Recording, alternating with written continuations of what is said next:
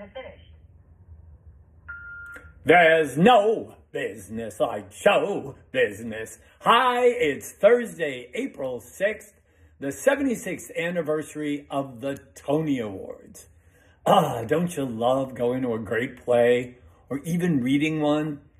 Oscar Wilde said, "I regard theater as the greatest of all art forms, the most immediate way in which a human being can share with another the sense of what it is to be a human being."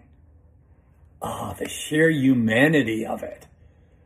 Get thee to the theater rather than adding a lot of drama to your home or to your workplace.